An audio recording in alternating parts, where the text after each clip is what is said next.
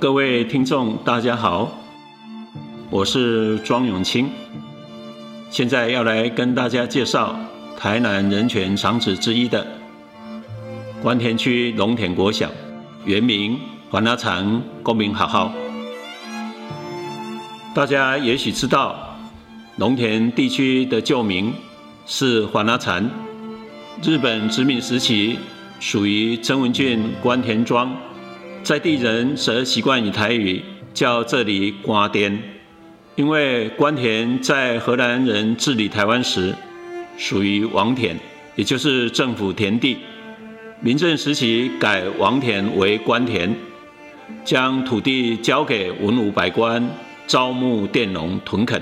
其中以陈永华一族陈佃最多，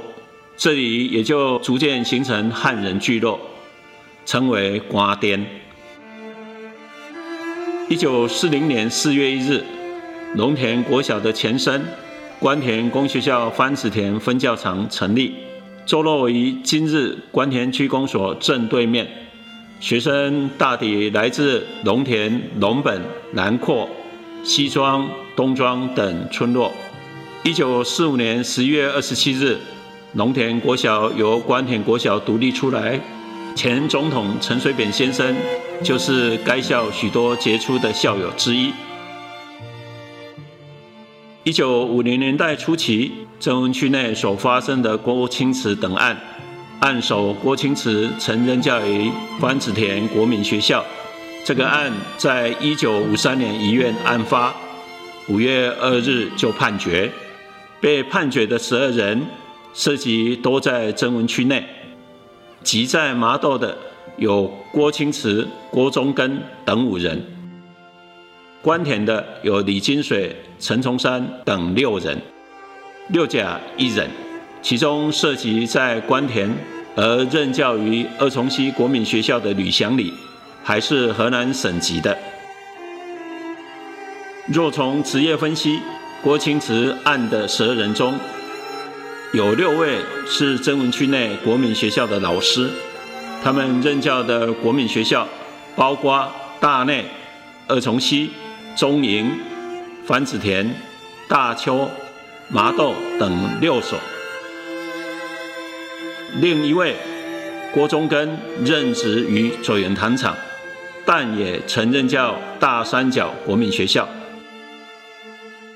5位则是当地东西庄的村长和农民。无疑的，这是一件以地方知识分子与农民为目标的白色恐怖政治案件。据台湾省保安司令部的判决书，麻豆人郭清池曾加入台湾省工作委员会麻豆支部，受麻豆街上开设医院的蔡国礼医师领导，曾阅读与共产党相关书籍，也从事扩展叛乱组织活动，并受蔡国礼医师指示，利用政府推行375减租运动的机会，劝诱当时担任西庄村长的陈崇山，也就是陈水扁前总统的堂伯，参加牛犁会。李金水则为蔡国礼医师劝诱加入牛犁会，所以郭清池、陈崇山、李金水等3人便在蔡国礼医师的指示之下，成立一个小组，由郭清池领导活动，并分派陈崇山、李金水秘密物色牛犁会会员。同时，判决书也说，郭清池曾以暗示自己身份、油印反动宣传品的方式，试图吸收番石田等国校的老师加入共产党，但没具体成果。在这件白色恐怖政治案件里，被官方视为牛犁会铁三角的郭清池、李金水、陈崇山都被判处极刑、重刑。郭清池被处死刑，李金水、陈崇山被处10年有期徒刑，其他9人则以自首或知悔不报的名义被判处无罪到有期徒刑3年的不等徒刑，而李金水又在10年刑期服满时，被送到小琉球劳动感训，多关了1年8个多月。一般研究白色恐怖的都认为1953年的郭清池案是1950年麻豆谢瑞仁案的延伸，认为这是当时以蔡国礼医师、郭清池老师为中心所罗织的一件白色恐怖政治案件。警调与特务人员甚至恐吓、威胁郭清池的前女友，也是番石田国小的老师，教唆检举郭清池为共产党员。黄阿禅东西两庄的村民也因此多人受到牵连入狱。事实上，郭清池案里的12人彼此之间没有多大关系。郭清池案发生时间是在蔡国礼被执行死刑后的2年半，警调特务可以让麻豆案死灰复燃。在麻豆案审理时，与蔡国礼相关没有被清算的部分，就是组织农民参与牛犁会。郭清池被处死刑时年仅27岁，被捕时任教于大内国民学校。据郭清池太太郭马契女士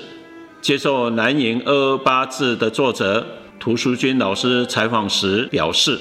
郭清池曾向他提及228时去过嘉义的水上机场，事后也去志新，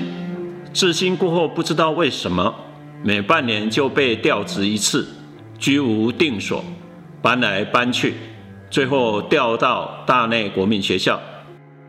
在某个晚上，郭清池被骗说他父亲病得很严重，家人打电话到派出所要他去接听。由于事出紧急，当时郭清池只身穿睡衣，就这样被骗到派出所去，再也没有回来。南营白色恐怖志的作者江天禄校长曾经访问过同案受难者李金水、陈崇山、郭忠根。郭忠根推测郭清池有参加牛犁会，但因不是共产党员。李金水、陈崇山则表示未曾参加过牛犁会，虽然与郭清池相似，但纯粹是当时任教于番石田国民学校的郭清池非常热心教育，曾力劝李金水以17、18岁的女儿前去番石田国校就读，也拜托西庄村的陈崇山村长劝导村内家长不要因家庭经济因素而让子弟时常缺课，这样影响孩子受教育不好，并请陈崇山多协助佃农，别让佃农在375减租时被地主恶意收回赖以生存的土地。郭忠根1926年生，麻豆人，日治时代台南州立农业学校毕业，后来就读彰化青年师范学校，刚好碰到台湾光复。228时，他担任麻豆总爷糖厂农务课技助，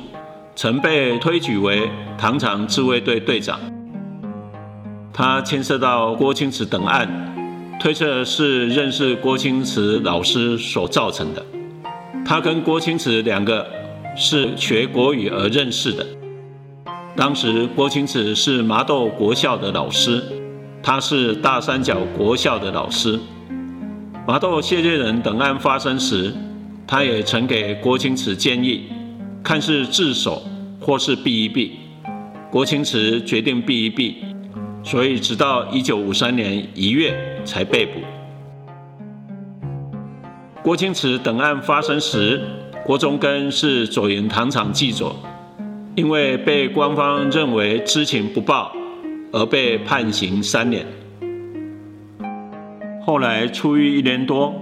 郭忠仪任职于石门水库测量队时，又被认为思想左倾，再关了3年。他的大哥郭忠仪则涉及1952年案发的李义成等案，当时是台南县政府督学，1953年5月19日被判处死刑，7月18日遭枪决。他们的父亲郭明全是地方士绅，在日治时代是麻豆三宝的保证头，也曾任麻豆农会总干事。根据台湾省保安司令部军法处39年度审结叛乱案件被告所属非法组织名称及处理情形统计表，同窗会、农民互助会、办公会、读书会、俱乐部、牛犁会等，都被官方视为中国共产党台湾省工作委员会的外围组织。1950年代初发生在曾文郡内的白色恐怖政治案件、中营牛犁会案、大内杨清笈等案、郭清池等案的许多政治受难者农民，就是被以参加牛犁会、办公会、读书会、同窗会的名义惨遭罗织判刑入狱的。